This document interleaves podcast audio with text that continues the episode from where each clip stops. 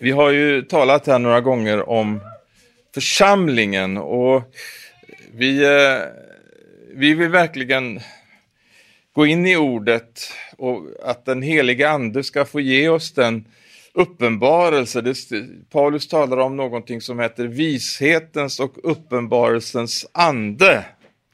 Så att vi ska kunna se lite mer om vad är Guds tanke, vad är det i hans hjärta när han talar om församlingen? När Jesus säger jag ska bygga min församling och helvetets portar ska inte bli den övermäktig. Och församlingen, säger han, den ska kunna lösa på jorden och det ska bli löst i himlen, ska binda på jorden och ska bli bundet i himlen. Han vill till församlingen ge, delegera av sin auktoritet.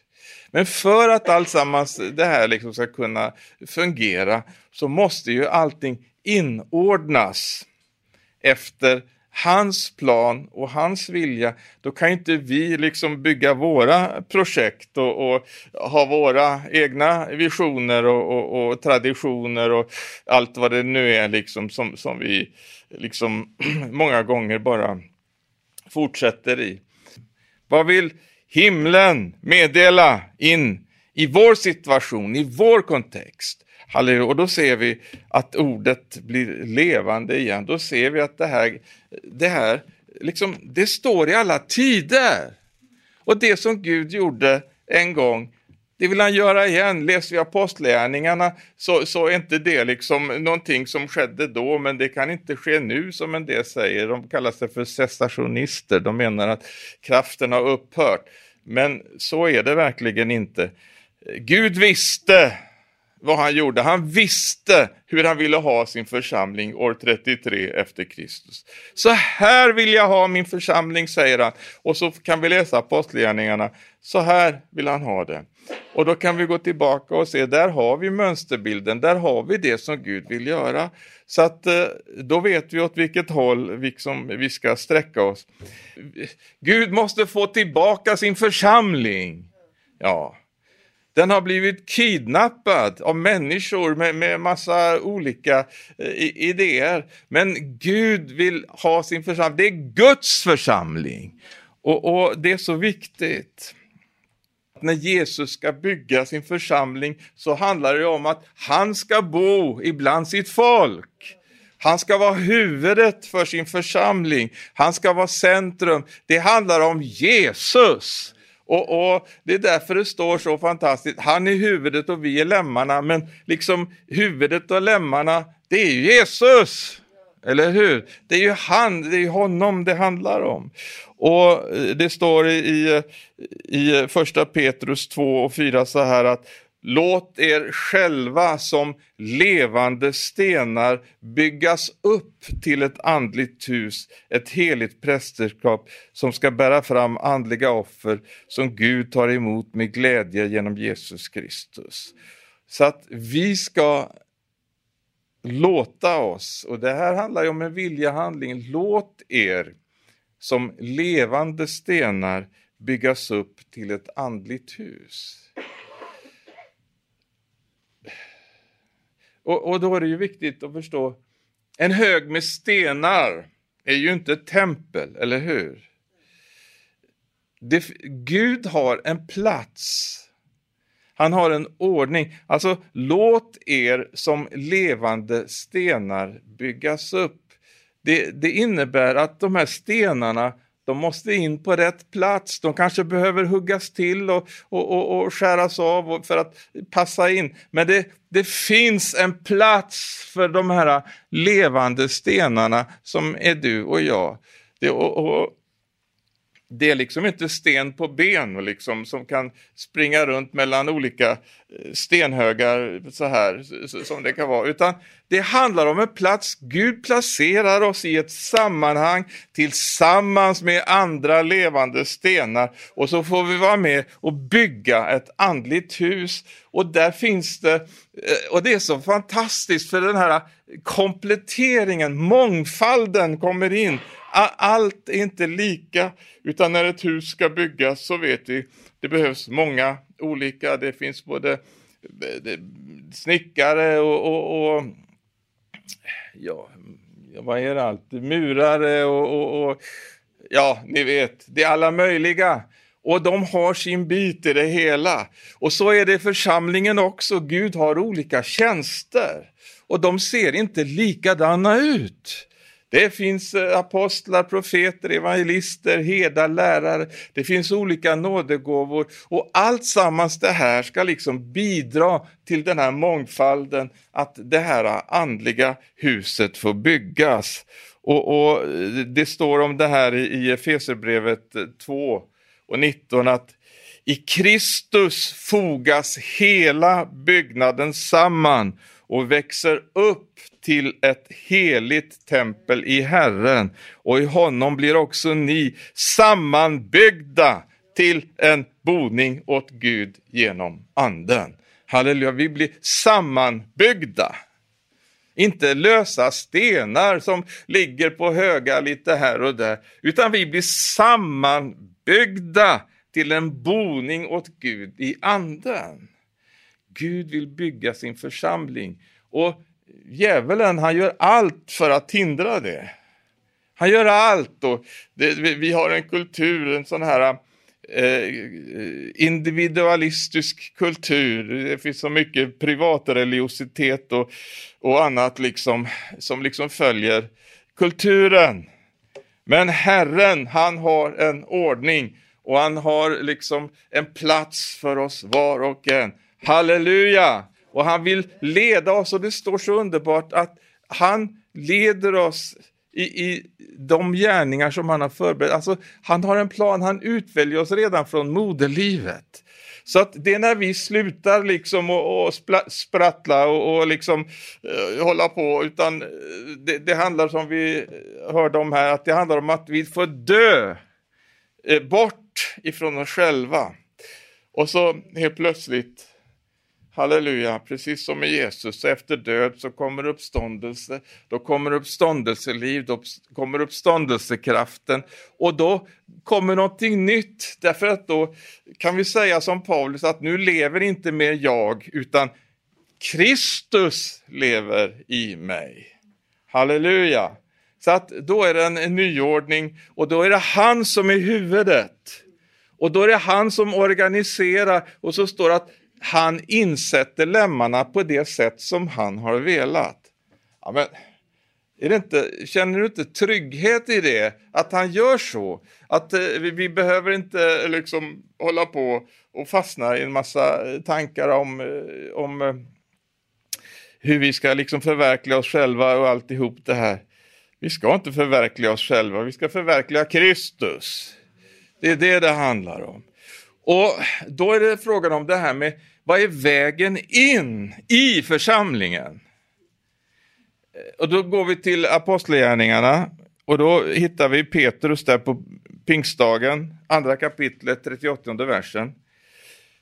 Då svarar Petrus, när han har predikat om Kristus och, och, det står att de fick stygn i sina hjärtan och de undrar vad ska vi göra? Då säger han så här att omvänd er och låt er alla döpas i Jesu Kristi namn så att deras synder blir förlåtna. Då får ni den helige Ande som gåva. Löftet gäller er och era barn och alla de som är långt borta, alla som Herren vår Gud kallar.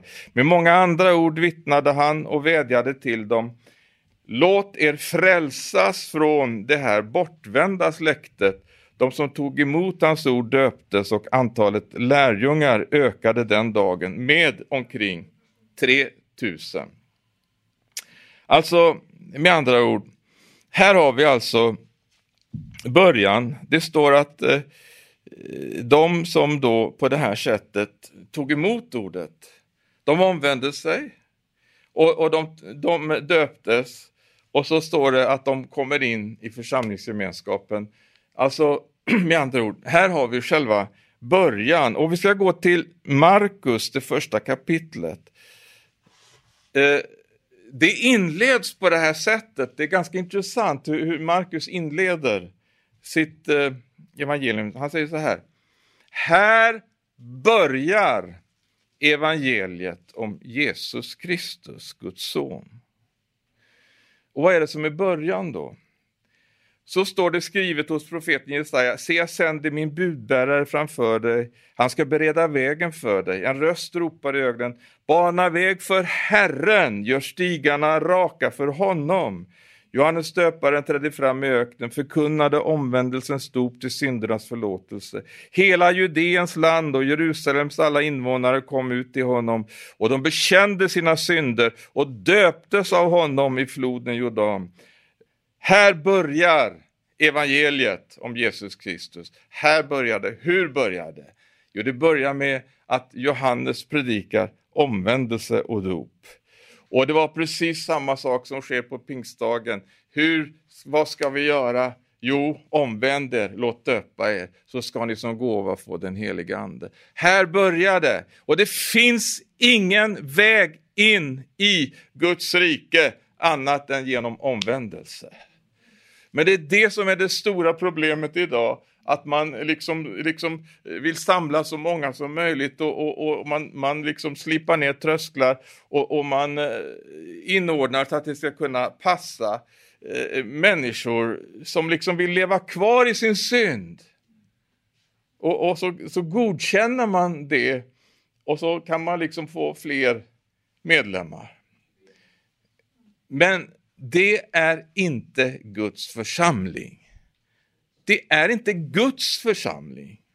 Det är ju någon annan som har tagit över och, och, och ordnat liksom efter andra regler än de, de han har satt upp.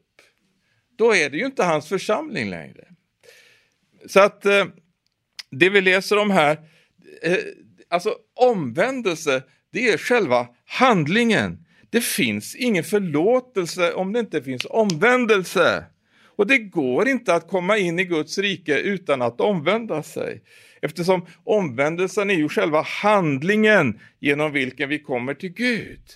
Vi kommer till Gud genom att omvända oss. Vi var på väg bort från honom, men vi vänder om 180 grader mot honom. Det är ju det det handlar om, det är omvändelse.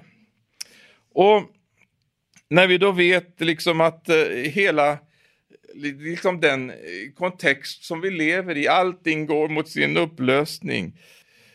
Och jag tänkte eh, här idag ta, ta er med och titta på några ord här eh, som i, i, i den grekiska grundtexten så börjar alla de här tre orden på meta. M-E-T-A. Metanoia, metamorfo och meta schermatico. Och de här tre orden, de, de, det, de är olika bitar utav det här. De två första är det vi ska göra. Det tredje är det vi inte ska göra. Det är vad djävulen gör. Men det är så här. Den fulla himmelska kraften finns i det fulla evangeliet, eller hur? Och det fulla evangeliet, det, här börjar evangeliet, skrev Markus, hur började evangeliet? Det började med omvändelse. Så att när vi predikar evangelium, så, så en del liksom, de har ett väldigt sånt här äh, smalt äh, avskalat evangelium. Men evangelium, det börjar med omvändelse. Och, och Paulus som har skrivit Romarbrevet, som ju handlar om att vi blir rättfärdiggjorda genom tron och vi vet hela den här underbara undervisningen han, han, han har. Han börjar med att tala om att, att hedningarna ska omvända sig till trons lydnad. Han slutar i det sista kapitlet med att säga att, eh, att vårt ärende var att omvända människorna till trons lydnad.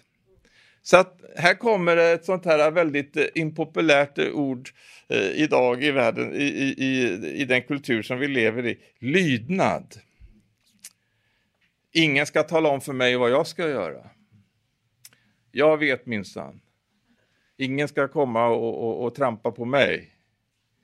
Det är liksom den attityd som hela den här eh, kulturen utstrålar. Men det är faktiskt så att eh, när vi läser Guds ord, då ser vi, då får vi böja oss om och om igen. Därför att det finns en, en, en som har den rätta och sanna auktoriteten. Och det är Gud! Det är han som har skapat oss. Och om vi inte böjer oss under honom så går det oss inte väl. Och därför är det så viktigt att ta vara på vad han säger i sitt ord. Eh, alltså, eh, idag så håller man liksom på och, och, och, och på något sätt eh, eh, förändrar betydelsen av de här orden, exempelvis som synd. Man kan säga att människor har drabbats av synden. Man, hör en förkunnelse att människor är drabbade av synden och, och, man har drabbats på olika sätt genom social orättvisa, genom rasism eller förtryck eller diskriminering eller på grund av sin sexuella läggning eller någonting annat. Man drabbas, det är andra människor som syndar mot oss. Men det är inte så Bibeln beskriver synden, utan det, Bibeln säger att alla människor har syndat och saknar härligheten från Gud. Så att när vi kommer till Gud, det första vi måste göra det är att erkänna, jag är en syndare, jag behöver en frälsare. Är man inte en syndare så behöver man ingen frälsare. Vad onödigt att Jesus skulle dö på Golgata om det inte finns några syndare.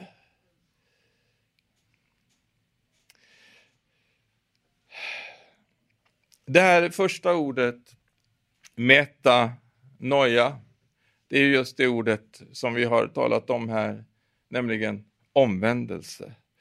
Och vi kan citera ett bibelord, eh, Apostlagärningarna 3 och 19.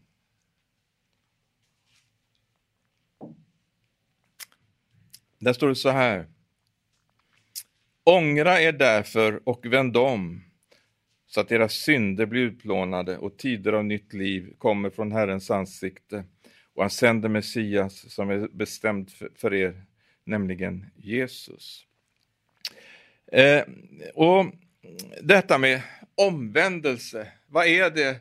Ja, det är inte någonting abstrakt, liksom, eh, utan det, det, är också väldigt kon konkret. va? Eh, eh Johannes döparen, han talar om det här som, som, som eh, han säger att i Lukas 3.8 säger han så här, bär då sådan frukt som hör till omvändelsen. Och börja inte säga inom er själva, vi har Abraham till far, jag säger att Gud kan väcka upp barn åt Abraham ur dessa stenar. Yxan är redan satt i roten på träden. Varje träd som inte bär god frukt huggs bort och kastas i elden. Det är ett väldigt allvarligt budskap. Så att omvändelse är inte bara någonting abstrakt, utan det är någonting som visar sig som en frukt i våra liv. Att vi har omvänt oss. Och det visar vi genom våra liv. Omvändelsens frukt.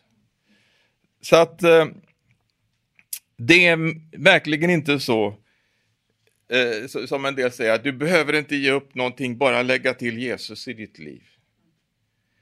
Vi kan inte fortsätta som hittills, utan vi, det, det är en ny start, en ny början, omvändelse. Eller som en del säger, du duger som du är. Vi duger inte som vi är. Det gör vi inte. Det är bara Kristus som duger som han är. Och det är till honom som vi får komma för att få del av hans rättfärdighet. För vår egen rättfärdighet, den är som en fläckad klädnad. Ja, så att eh, när vi får höra evangelium, då förstår vi till att börja med att vi är förlorade syndare.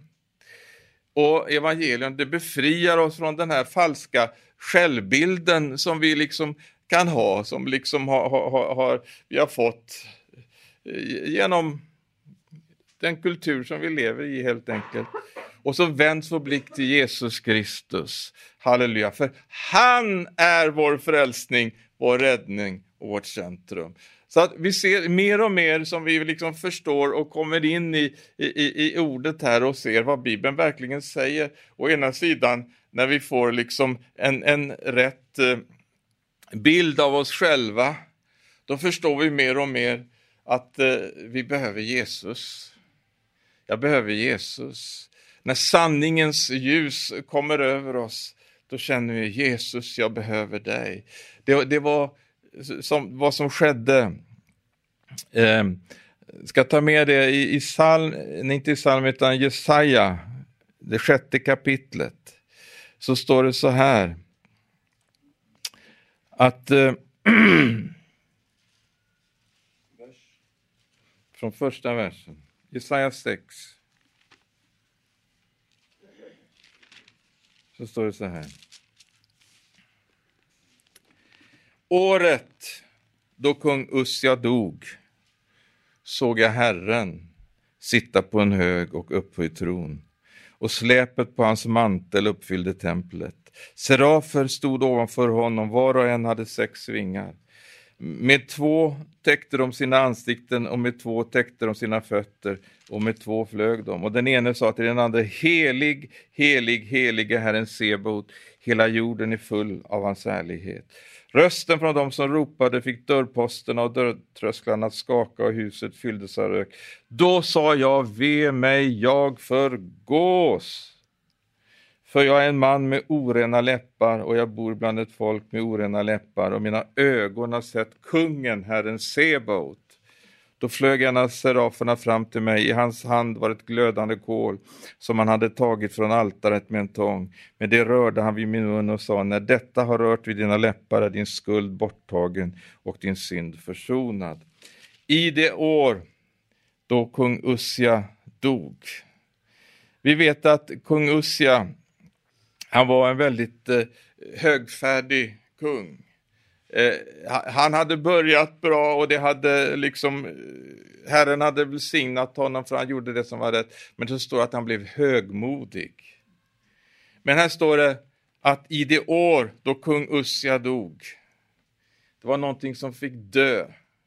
När han, han när, när Ussia, när högmodet fick dö, då står det att det året fick Jesaja se Herren på en hög och upphöjd tron. Och det är det som måste ske. Och där i det sanningsljuset, när han får se liksom hur Herrens härlighet bara kommer, han ser de här, dessa himmelska väsen, han får se in liksom i, i, i denna, eh, denna atmosfär, det ropas ut helig, helig, helig är Herren Sebaot. Vad händer med Jesaja? Han har profeterat i fem kapitel innan. Helt plötsligt så bara faller han ner och säger jag är en syndare, jag har orena läppar. Så att det är det mötet vi behöver. Vi måste få se sanningen. Vi måste se oss själva i det sanna ljuset och se oss i Guds ljus. För det är inför honom som vi ska stå en dag. Och ju tidigare vi får just uppleva detta, att verkligen låta honom lysa på oss och lysa igenom oss och uppenbara vad det finns för oss i våra liv som behöver rensas ut, så är det en stor nåd att vi får göra det. Att vi får bekänna vår synd och så får vi ta emot förlåtelse.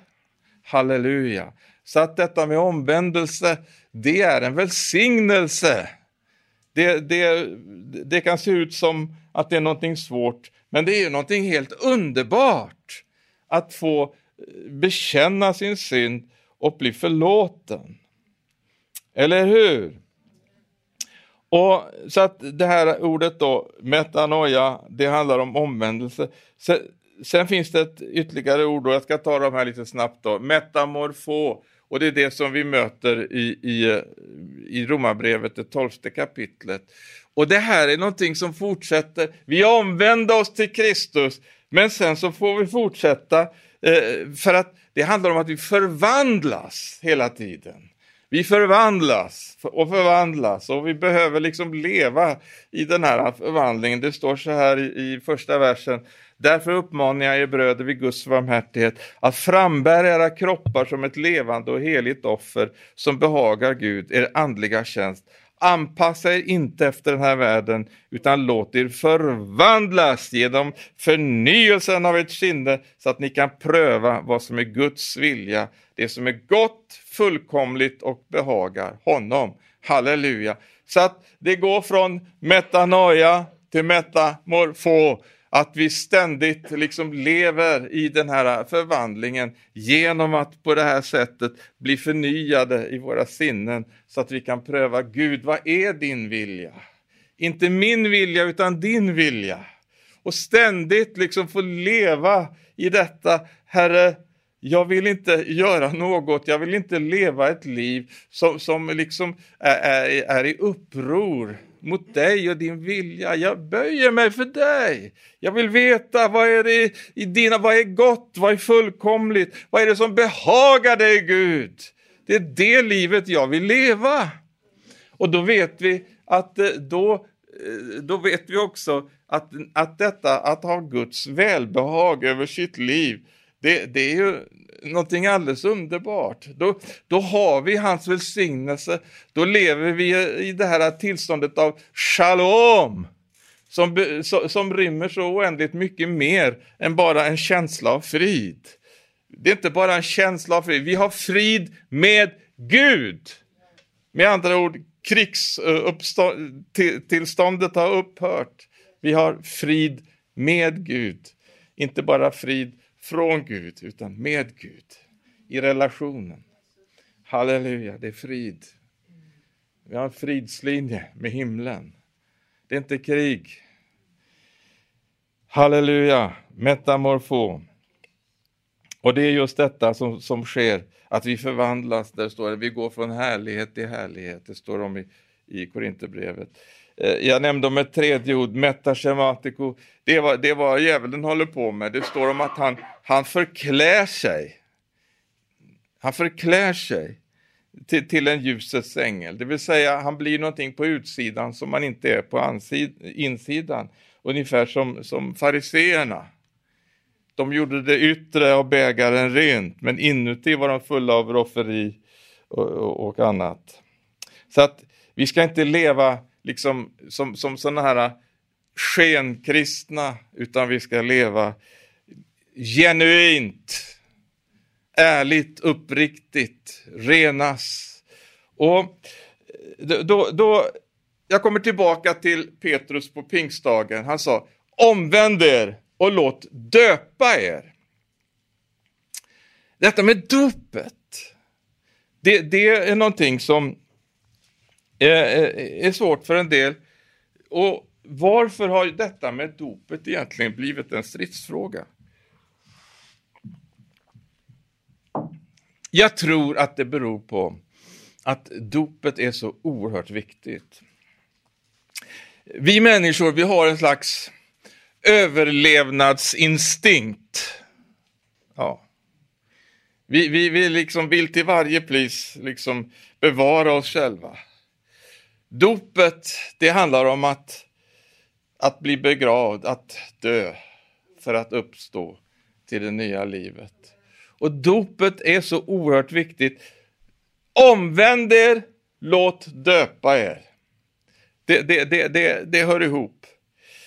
Och så vet vi, eh, Paulus han säger att det här att när, när vi blir döpta, då blir vi döpta till Kristi död för att sedan uppväckas för att leva tillsammans med honom. Så att dopet, det är inte någonting som man ska känna, nu känner jag att jag vill bli döpt. Dopet är en lydnadshandling. Herren säger att vi ska döpa oss och då handlar det om att lyda, inte att känna.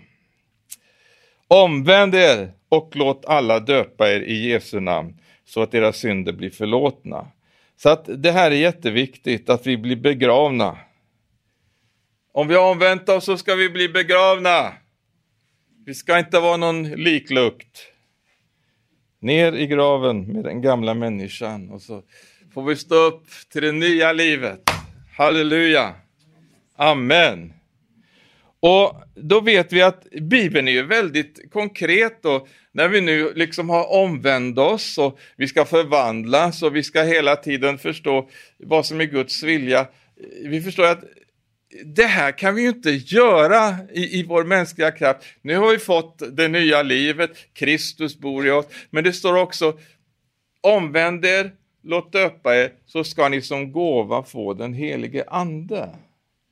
Och det är just detta andens liv som vi måste, låt er uppfyllas av den helige ande. Det är också en viljehandling. Därför att det finns en, en, ett krig inom oss mellan köttet, vad vi själva representerar och anden. Men låt er uppfyllas. Låt er uppfyllas av den helige ande. Och, och då, då, ska jag läsa några verser här ur Kolosserbrevets tredje kapitel. Så står det så här. Kolosserbrevet 3 och 1. Om ni har uppstått med Kristus, sök det som är där ovan, där Kristus sitter på Guds högra sida. Tänk på det som är där ovan, inte på det som är på jorden. Ni har ju dött. Vi har dött, eller hur? Vi har dött med Kristus och ett liv är dolt med Kristus i Gud. När Kristus träder fram, han som är vårt liv, då ska också ni träda fram i härlighet tillsammans med honom. Och så står det, ni har det, men så står det döda, alltså det, det, är tydligen både någonting som har skett imperfekt, men också någonting som, som sker liksom kontinuerligt. Döda därför era jordiska begär. Alltså det finns en kamp som utkämpas här och det handlar om sexuell omoral, orenhet, lusta, ont begär och girigheten som är avgudadyrkan. Allt sådant gör att Guds vrede drabbar olydnadens barn. Alltså, med andra ord, vi breddar inte vägen. Den breda vägen, den går till fördärvet, står det. Vägen är smal, som leder till livet.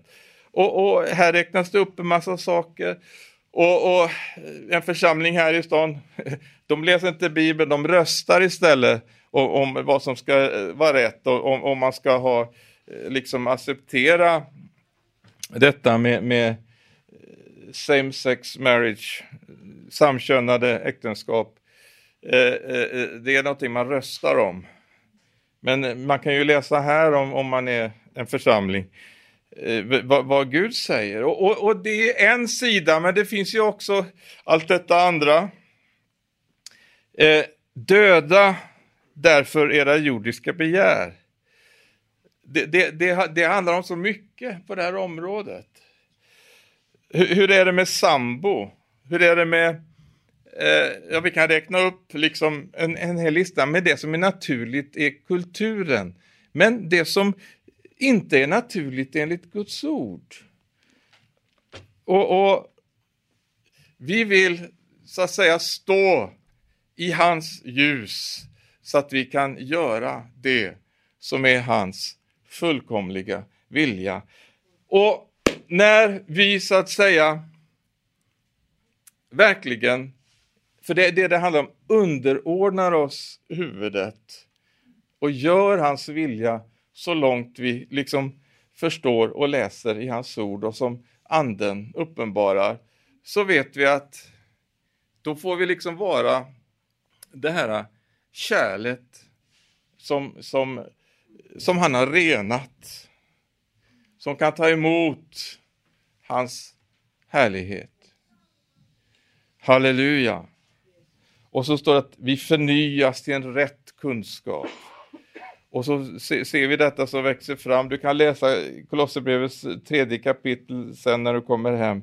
Om vad, vad underbart liksom, det, det här leder fram till när det gäller Guds underbara plan. För det handlar inte bara om att rensa ut liksom synden, utan det handlar om att ge plats för Guds härlighet. Det är det som är det viktiga att förstå. Att han vill komma och bo ibland oss. Men han kan inte dela gemenskapen med någonting som är uppror mot honom, utan han vill, halleluja, bo ibland oss med sin härlighet. Och att han bor ibland sitt folk, det innebär också att han, hans kraft är verksam. Att han verkar. Och jag tror att vi ska få gå in i en tid där vi får se det på, på ett mycket mer tydligt sätt. Att den kraft som det står om eh, eh, finns här i namnet Jesus. Att vi ska få se den uppenbarad och manifesterad när vi på område efter område bara ger upp oss själva. Eh, för det handlar inte eh, liksom bara om en självförnekelse och så, utan det handlar om att erkänna att det är han som är den han är, att det är han som är huvudet. Det handlar det om. Jag gör upp mig själv, jag gör upp mina egna liksom eh, vanor, idéer och så vidare, tankar, rubbet, för att erkänna Jesus, du är Herre. Du är inte bara min frälsare, utan du är också min Herre. Du är den som äger mig, du är den som bestämmer över mitt liv. Så att eh, vad, vad det handlar om, det är antingen så stänger vi våra öron och vill inte lyssna, eller så faller vi ner inför Jesus och säger Ja Jesus, jag vill göra din vilja. Jag vill följa dig. Jag vill gå din väg. Halleluja. Underbart! Så att eh, det, allt detta som kulturen håller på med, det, det, det förstår vi ju, det, det, är ju bara en väg bort, längre och längre bort ifrån Gud och hans plan och hans vilja. Men i den här yttersta tiden så tror jag Gud tar ut ett folk som, eh, som verkligen vill överlämna sig åt honom ännu mera överlåtet, ännu mera helhjärtat, vill ge sina liv åt honom. Och det kommer att bli en sån stark kontrast mellan å ena sidan vart världen går med, eh, i, i den antikristliga ande som råder i världen och vad som sker bland det Guds folk som verkligen har överlåtit sig åt honom, som, som låter sig drivas av den helige Ande och som låter sig uppfyllas av mer och mer av Herrens härlighet. Halleluja! Gud vill komma med sin härlighet på ett eh, helt annat sätt än det vi har upplevt tidigare. Han vill komma med, med, med eh, en, en, ett större mat utav sin härlighet och sin närvaro ibland oss. Jag känner att Herren verkligen kallar oss. Han kallar oss. Han kallar oss till det. Helga er, säger han, för jag vill uppenbara mig ibland er. Så att eh, vi går in i en ny tid. Och då kommer vi få se, då kommer vi få se att eh, det fungerar. När vi lägger våra händer på de sjuka så händer det någonting. Inte därför att eh, vi, vi har blivit så bra, men därför att vi har böjt oss för honom. Därför att vi kan inte göra någonting i vår egen kraft, men han kan verka igenom oss. Halleluja. Så att vi bara ber om det att, hans, eh, eh, att den här reningselden bara ska få gå igenom oss och att blodet ska få rena oss från allting. Så att vi får bara vara det han har kallat oss till att vara. Och han hjälper oss, det är så med oss alla, att eh, vi blir inte perfekta Eh, så att säga från den ena dagen till den andra, utan det handlar om en vandring och det handlar om att ibland så faller vi, men vi stannar inte där. Herren reser oss upp när vi ödmjukar oss och bekänner vår synd för honom och, och får förlåtelse. Så att eh, vi får leva det livet och omvändelse, förnyelse och till slut förhärligande en dag när vi ska möta Jesus. Halleluja. Då blir vi totalt fullkomliga. Då får vi nya kroppar och, och då ska vi få gå in i härligheten. Och Gud har en fantastisk plan för oss. Och, och vi är på väg. Va? Vi är på väg bort ifrån det som världen representerar. Och så är vi på väg, halleluja, för att snart få se Jesus sån som han verkligen är. Halleluja. Så att det är det livet vi lever. Och det är honom vi lever för och det är han som lever i oss. Halleluja. Amen. Tack Jesus att vi får följa dig. Jesus.